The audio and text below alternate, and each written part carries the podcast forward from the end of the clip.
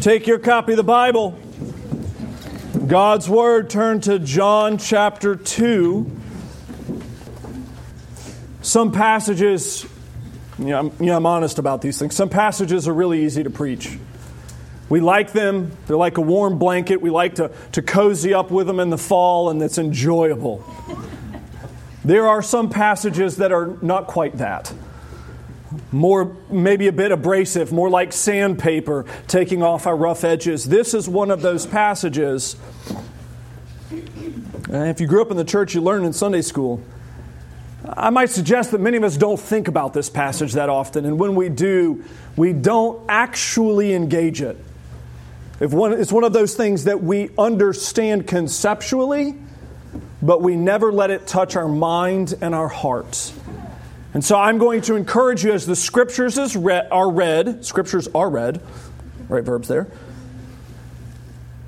I'm going to encourage you to re- renew your commitment to sit beneath them. And that you would ask the Lord to help you understand them. And that you would even go so far as to ask the Lord to help you believe them. This is the word of the Lord. We're going to start in verse 12 of chapter 2. After this, he went down to Capernaum with his mother and his brothers and his disciples, and they stayed there for a few days. The Passover of the Jews was at hand, and Jesus went up to Jerusalem. In the temple, he found those who were selling oxen and sheep and pigeons and the money changers sitting there, making a whip of cords. He drove them all out of the temple with the sheep and the oxen, and he poured out the coins of the money changers and overturned their tables. And he told those who sold the pigeons, Take these things away. Do not make my father's house a house of trade.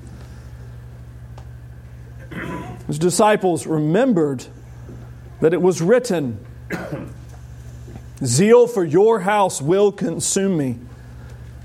So the Jews said to him, What sign do you show us for doing these things? Jesus answered them, Destroy this temple, and in three days I. You will raise it up in three days? But he was speaking about the temple of his body. When therefore he was raised from the dead, his disciples remembered that he had said this. And they believed the scripture and the word that Jesus had spoken. Now, when he was in Jerusalem at the Passover feast, many believed in his name when they saw the signs that he was doing. But Jesus, on his part, did not entrust himself to them because he knew all people and needed no one to bear witness about man, for he himself knew what was in man. Let us pray. Father in heaven, we do ask that you would send your Spirit among us, that we might be humbled beneath your word. Lord, we bring so many preconceived notions, some very righteous and correct, some well intended and wrong. When it comes to your word, and particularly passages like this, and so we ask that you would speak and that we would hear. Not only that you would speak and that we might hear, but that we might hear from heaven itself. That we would hear your word. Give your help, we pray, in Jesus' name. Amen.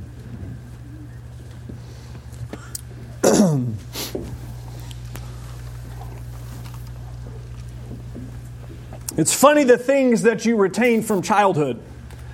Those memories that kind of stick in your brain, you don't know exactly how they got there, but they're there and they just kind of never seem to leave. Now, I have one of those about this passage particular.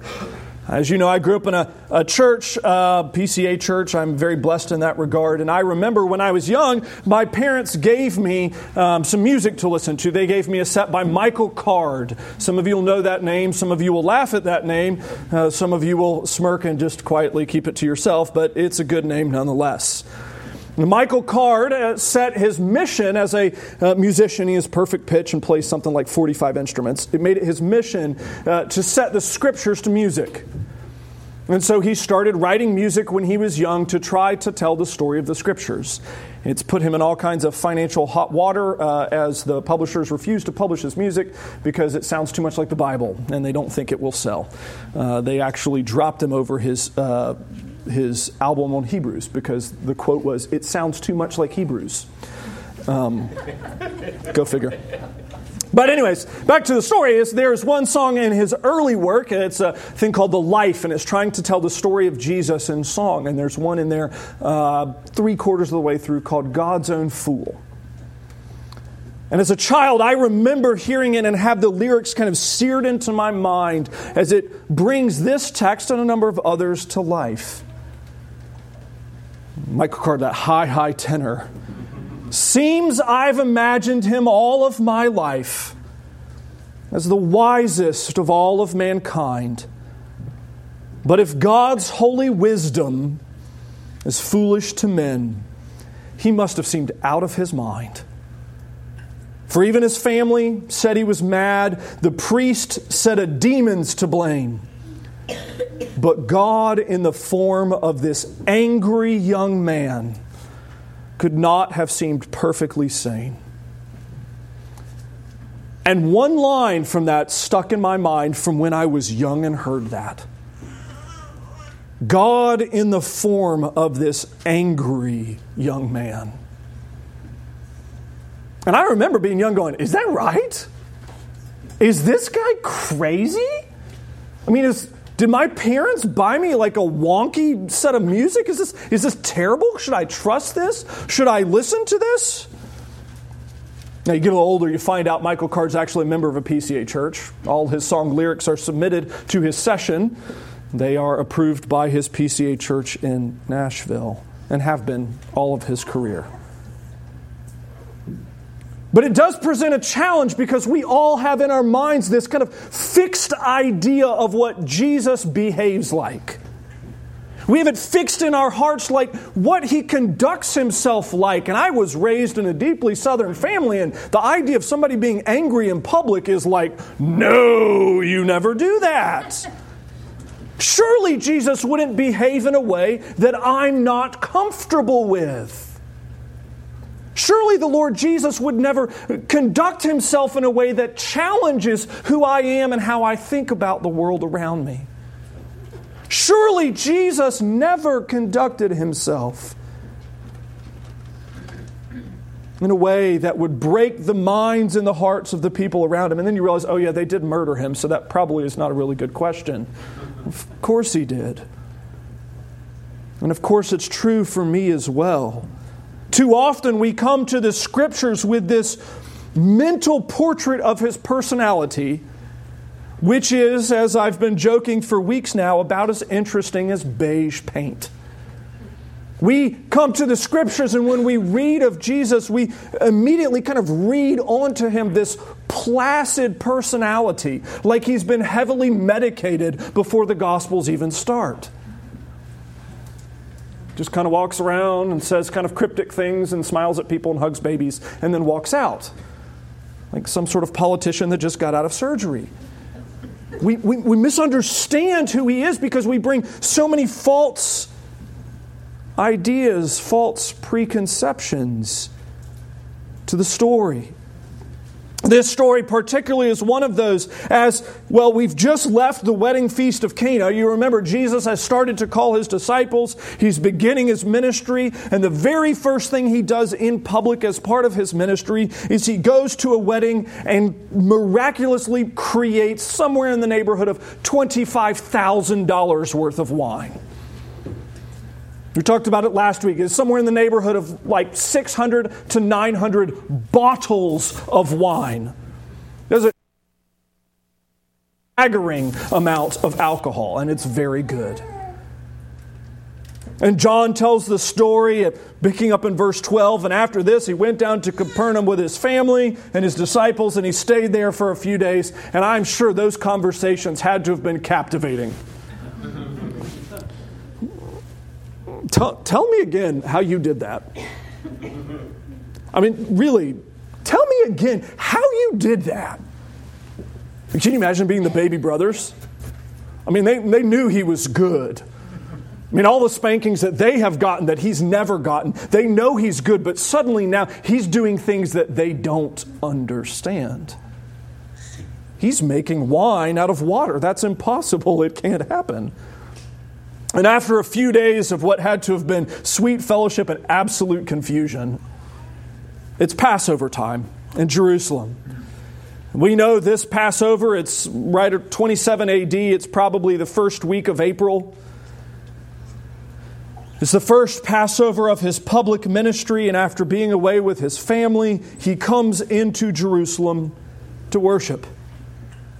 And as he comes into Jerusalem, he brings his family with him, he brings his disciples with him, for all of the Jews, the men, would have gathered together in Jerusalem for worship. And as John tells us the story of what happens at this first Passover, there is one kind of theme that shows up with flashing neon lights for the reader to walk away with. And it's this the Lord Jesus Christ is and always will be dominated by the culture of heaven. The Lord Jesus is always dominated by the culture of heaven. Because here we see Christ have begun his earthly ministry and now he's going into the hub of earthly ministry. I mean, this is the center point of religious worship on the entire planet, and it's the most significant week of that worship on the entire planet. And how will he conduct himself? He will conduct himself with the culture of heaven and not the culture of Jerusalem. It's going to put him out of step and out of sync with all of the world around him, for he will reek of glory and reek of heaven, and they will not. We're going to see how this works. First Thing that shows up is he, he's dominated by the culture of heaven. We're going to see this in his values. The value set that Jesus kind of brings with him does not match the culture of earth. It matches the culture of heaven itself. In fact, he's going to show obedience surpasses ease. They go into Jerusalem, and the center point of Jerusalem in this time would have been absolutely the temple, and everybody would have been headed that way for worship. And worship then being a little bit more complicated than today. Today, now we need, you know, in the South, you need air conditioning, you need somebody to kind of clean the church, you need somebody to preach and place to be, and, and it's fairly simple. Not so much then. You had to have the temple, you had to have the priest, you had to have all of the regalia that was involved in that, you had to have the sacrifices, you had to have the blood, you had to have the offerings, you had to have it all. And it would have been unbelievably involved. So, if you were traveling, let's say you lived in northern Israel and you had to travel down to Jerusalem, you didn't just have to pack up all the things for the baby like you do today. You had to pack up all the things for the baby and all the things for worship that were required. You had to bring your sacrifices with you. So it wasn't just kind of loading up the family and going, it was loading up the family and the animals and going. And it was a complicated process.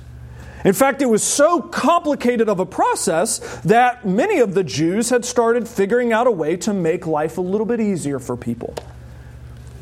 In fact, actually, the travel would have been so complicated. You know what we can do? Instead of having everybody just bring their own offerings, why don't we just provide them there? Well, we'll make sort of kind of our, our own pastoral grocery store. So that when they get there, instead of having brought their own lamb, we'll have a lamb waiting for them and they can buy it at a mostly reasonable price. Instead of having to bring it with them all the way from Dan or Beersheba or wherever they were traveling from, you just show up and you can purchase it there. In fact, actually, this is an improvement. Because if you bring your own lamb, there's no guarantee that the priest will find it acceptable. However, these lambs, we can go and have the priest look at last week. We could bring them in in advance. The priest can examine them all. They could say, These are appropriate lambs. They're without spot. They're without blemish. They're right as rain. They're okay. And we'll just make the whole process easier.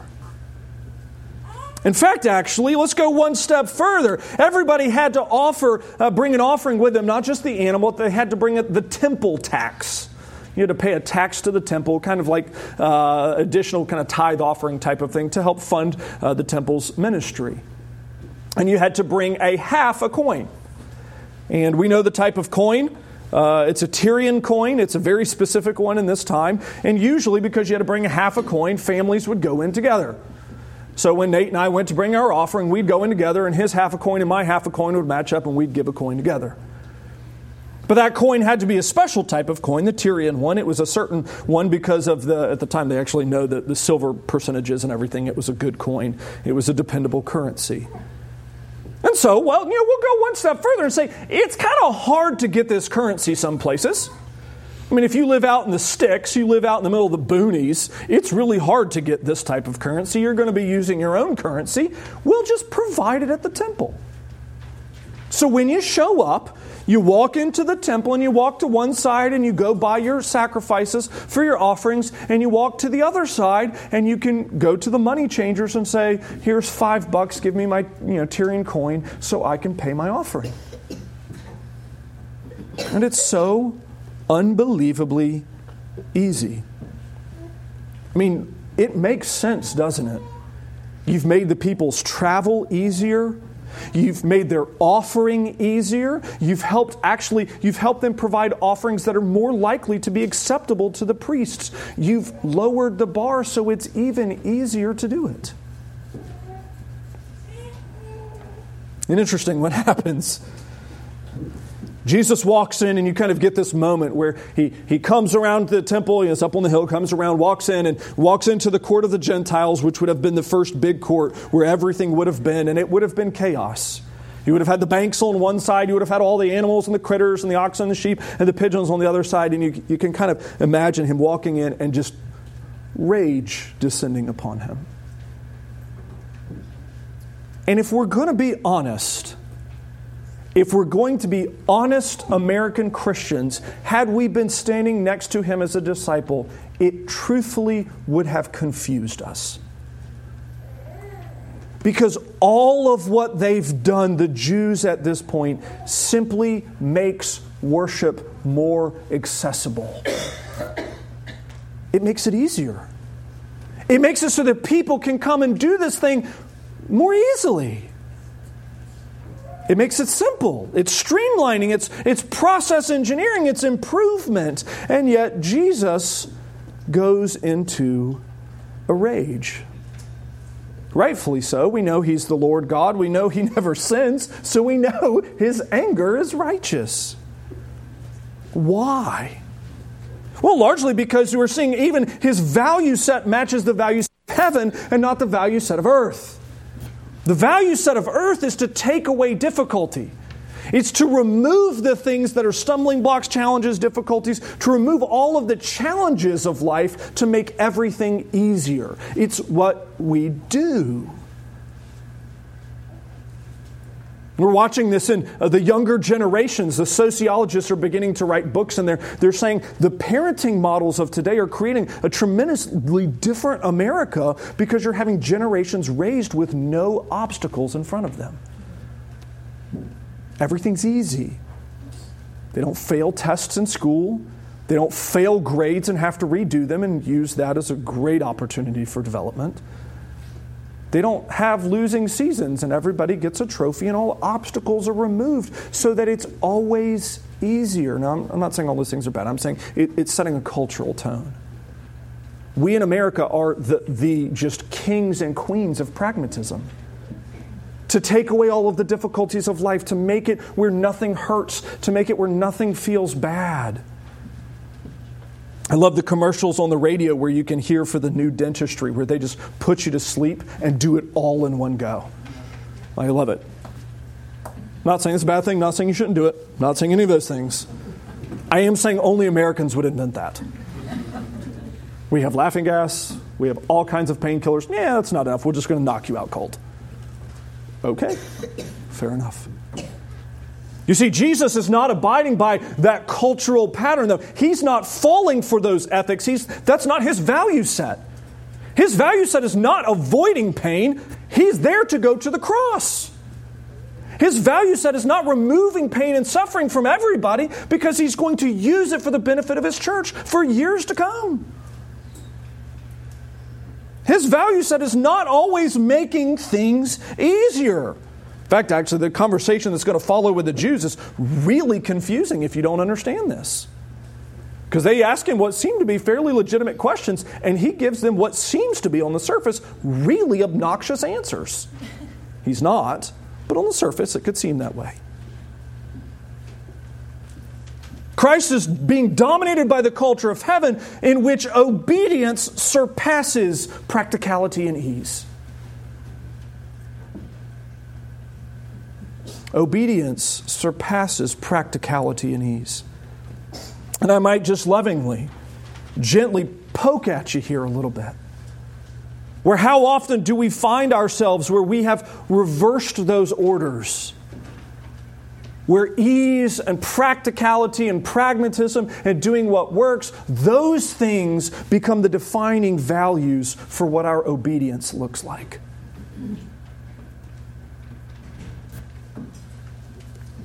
How we obey the Lord is shaped so often in our current cultural context by what is easy, what keeps us from pain, what makes me feel good. Christ is dominated by the culture of heaven. His values are shaped by glory. For him, obedience surpasses ease. Well, it's that that becomes the foundation for his next response. Verse 14, he comes into the temple. He sees all of the critters and the animals. He sees the money changers. A rage descends on him. And I, I love verse 15. John tells us in, in what might be the most understated way I could possibly think of. Jesus walks in, and of course, there's animals and creatures around, so there's going to be ropes and ties and harnesses and stuff laying around. And so he just quietly reaches over and starts grabbing them, braids them together ties himself a good handle, get a good handhold, and then he goes to work. Making a whip of cords, he drove them all out of the temple with the sheep and the oxen. Now, uh, the NIV actually softens this incorrectly.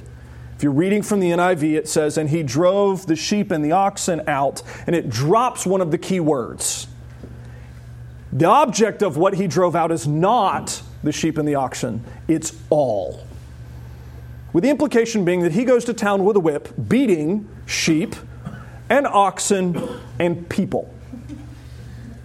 His rage is so justified and righteous and holy, it's not just poured out upon the stupid creatures that don't know any better, it's poured out upon the creatures that carry his image the ones that he was the agent of creation, the ones that bear his particular image, the one whose form he has taken on, that is poured out upon them. He is angry.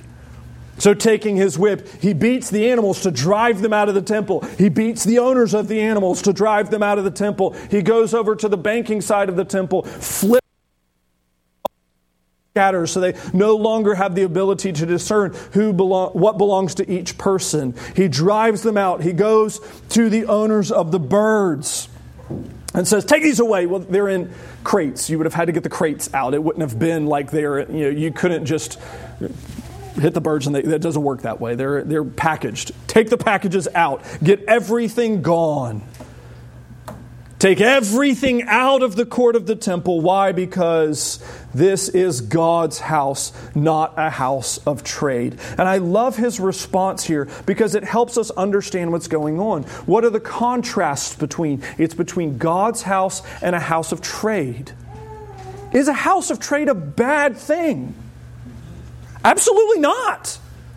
The scriptures endorse that all throughout them in other places. Working hard, using the skills that God has given you to make money to care for your family, using those goods and services to acquire other goods and services so that your family can be sustained. That's a good thing. idea of a house of trade would have been a great idea. The problem is that it has overlapped with God's house. And so God, in the form of this angry young man, goes to work. And again, if you've been raised in a culture that has taught you like the Xanax Jesus, the placid Jesus, the one who, who never gets rattled either way, we've missed the point. He's wrath incarnate. And this actually is a key point to understanding who God is. See, we get angry and then we get unangry. And we get joyful and then we get unjoyful. I know that's not a word and the grammar's terrible, but you get the point. For us, emotions are a thing that we put on and we take off. We get sad and it goes away. We get confused or angry or jealous and it goes away. We, we can change our emotions like we change our clothes. Right? Do youth ministry, live with teenagers, own teenagers, whatever. You will see this. It, it happens at lightning speed. Our emotional mood swings can have emotional mood swings, so they cancel each other out. We get all just bonkers and baffles. God is not that way. He is the same thing always. There's no turning with him. There's no change with him. There's no difference with him. So he is always, all the time, always the same. So, whereas I might be angry and then I'm no longer angry and then I'm happy and then I'm no longer happy and then whatever it is, God is always the same. He's always love. Amen. Hallelujah. What a gift. He's always kindness. Oh, what a joy. He is always wrath. Yeah, it's a little bit more concerning than the others. I love the idea of him always being gracious. I love that idea. It is a bit more concerning when I think of him always being the wrathful God. Now, not wrath like mine or yours. Our wrath is so often petty. It's aimed at the wrong thing. It's created for the wrong reasons. In fact, actually, most of the time when we act in our wrath, we act on the wrong folks, don't we? We'll punish those that have nothing to do with anything, but they're there and they're available, and so they get to be the recipients of wrath. Jesus, on the other hand, here is demonstrating what godly emotions look like. He's taking the culture of heaven and bringing it to earth right there in the temple. In saying, this temple is designed for the worship of the Lord and nothing else. Even good things like commerce should not infiltrate God's house. It's for one thing and one thing only. And when God's name is at stake, and when God's worship is at stake, and when God's glory is at stake, his rage comes out. It's, it's not frivolous. It's not evil. It's not foolish. It's not silly. It is righteous and holy in every way. In fact, it's so much that they begin, the disciples begin to realize things. They're putting it together even from the very beginning. That as he walks in and behaves this way, they go, Oh, this is Psalm 69. Zeal for your house will consume me. Oh, this is what it looks like to be absolutely captivated with the presence of God. That when you see the presence of God mixed with other things, it makes smoke come out of your ears. Now, realistically, if we're going to be honest, we all have those moments where rage comes upon us and smoke comes out of our ears and we get so angry we can't see straight. But 99.999, 100% of the time, it's because we're worried about what's happening to me. I feel like I'm being violated. I feel like I'm not being treated as I should be treated. I feel like it's unfair. I feel like I'm getting the short end of the stick. I'm feeling something of that sort. And here, Christ, having no regard for his own status. This could have been the end of his ministry right here. He could have been crucified by the end of the day. That could have been it. 30 year old guy walking into the temple, throwing everybody out at the kind of financial heyday of the year. This would be the equivalent of walking into a store on Black Friday and saying, Everybody out, it's closed. Well, that's not okay. That was, our, that was our profit for the year. This is not okay.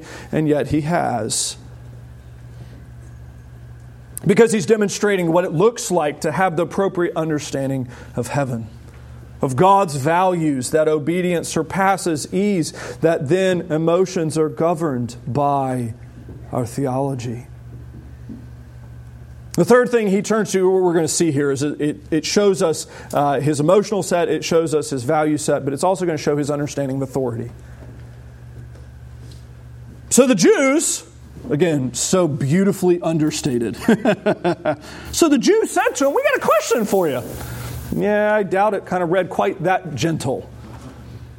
This guy's just thrown everybody out of the temple using a weapon which uh, the Jews had forbidden in the temple. He was breaking cultural norms in already a number of ways, uh, but really being quite socially awkward, running everybody out. And so they come to him and they ask, What sign do you show us for doing these things? And that word sign there is a, a seal of authority. Who gives you the right to do that? I mean, really, who, who, who are you to think that's okay? Who gives you the right? And here Jesus is going to demonstrate uh, that he's called to submit to God, not man. He's again taking heavenly values and bringing them to, to earth because what is his response to them? Well, his response to them is really a bit of a non answer. Who gives you the right to do this? Well, he answers in a cryptic question, uh, I mean, a, a cryptic answer for them to ponder. Destroy this temple, and three days I will raise it up.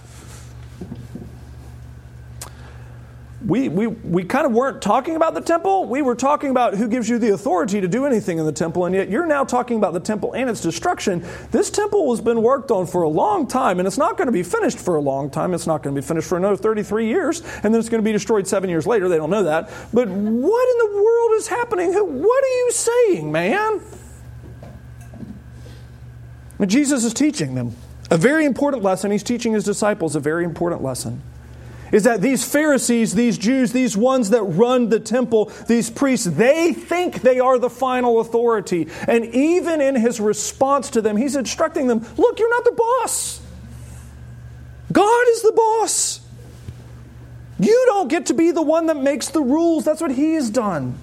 He is the one who has spoken creation into existence. He is the one who has created salvation. He is the one who has done all good things. It's not your prerogative. You're not the boss.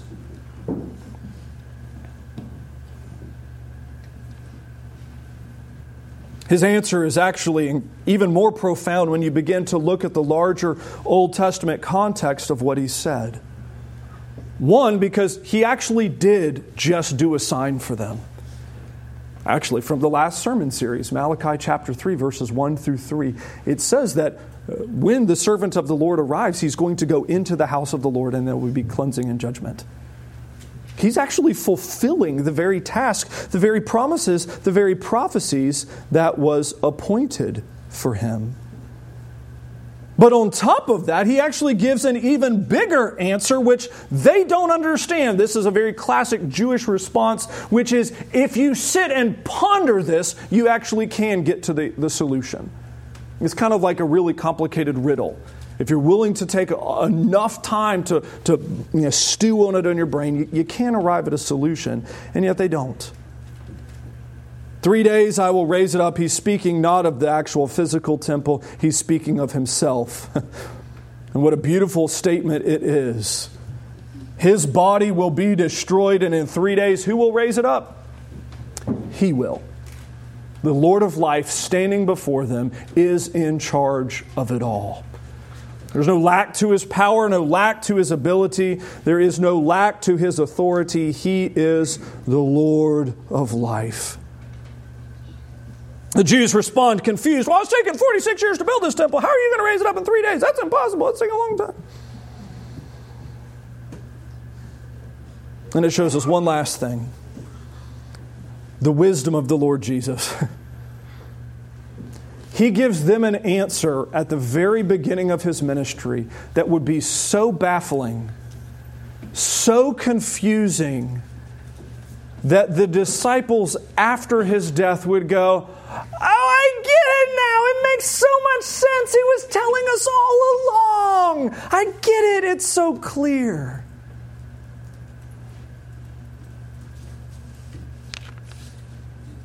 The Lord Jesus knew what he was doing. The cross wasn't an accident, it was a plan. In fact, it was the greatest battle tactic in human history, all of history. That the second person of the Trinity would step inside time and space, would step inside flesh, would step inside the story of sin. He would eventually become sin. He would die. He would remain in the grave for a time so that upon the resurrection, his people would have all kinds of victory. What wisdom he has to give answers planned for years down the road for catastrophic events later that would be perfectly arranged to give help. It's my favorite part, actually, in the entire story. 22. When he was raised from the dead, his disciples remembered that he said this, like, oh, yeah. And they believed the scripture and the word that Jesus had spoken. I, I love that. What's the result of Jesus' answer? Well, it, the, the the Jews, they don't get it. They're confused. They're lost. They're blinded.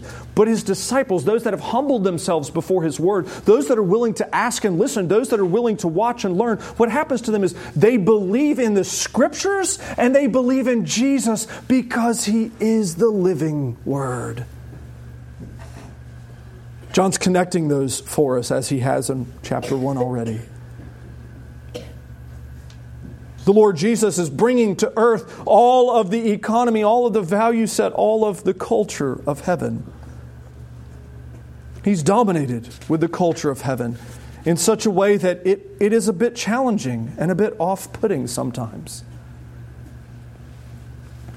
Why? Why, why does that matter to me? Why is it important that I understand this text? Why? I mean, who cares that Jesus was dominated by the culture of heaven and not the culture of earth? Well, one is it's going to provide the framework for how we understand Him. Some of the stuff that follows is going to be challenging. The next conversation in chapter 3, Jesus is going to tell a man that he needs to be born again, and the guy's going to go, ah, That's really kind of awkward, sir. I don't know what you're talking about. Because he's operating under a different value set. He's not listening with the eyes of faith, he's listening with the eyes of the world. But more importantly, is that for God's people, this is what we will be made into. I'll, put it kind of differently. We talk about sanctification, we use that big fancy word, the process of being made holy. And we define that a lot of ways, but a lot of times it involves that word holy. And most of us, that's a word we use but don't really have defined well in our minds. Another way to put that would be that we would follow in Jesus' steps in being shaped by the culture of heaven. That's what sanctification is.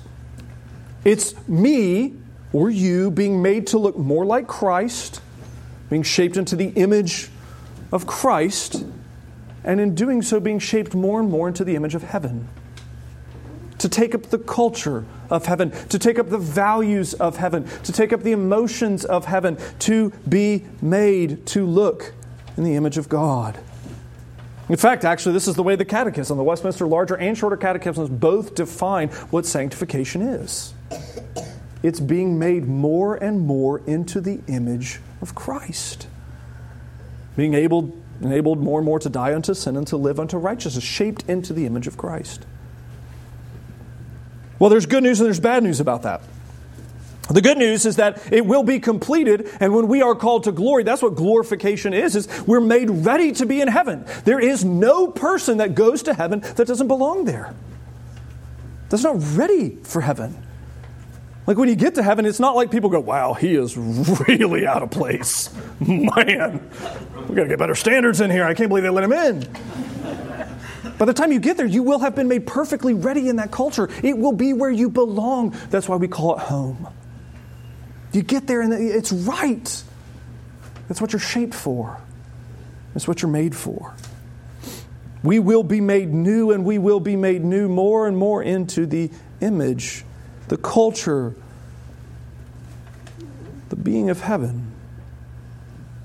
But further is more and more as we are shaped into that image of Christ and pick up that culture of heaven and the values and the emotions and the reasons and the logic of heaven, it will more and more distinguish us from the culture. Jesus has had two public aspects to his ministry already. Two interactions. He, he went to a wedding and he turned water into wine, which would have confused a lot of folks. And then he went into the city and made every Jew on the planet angry. All of them.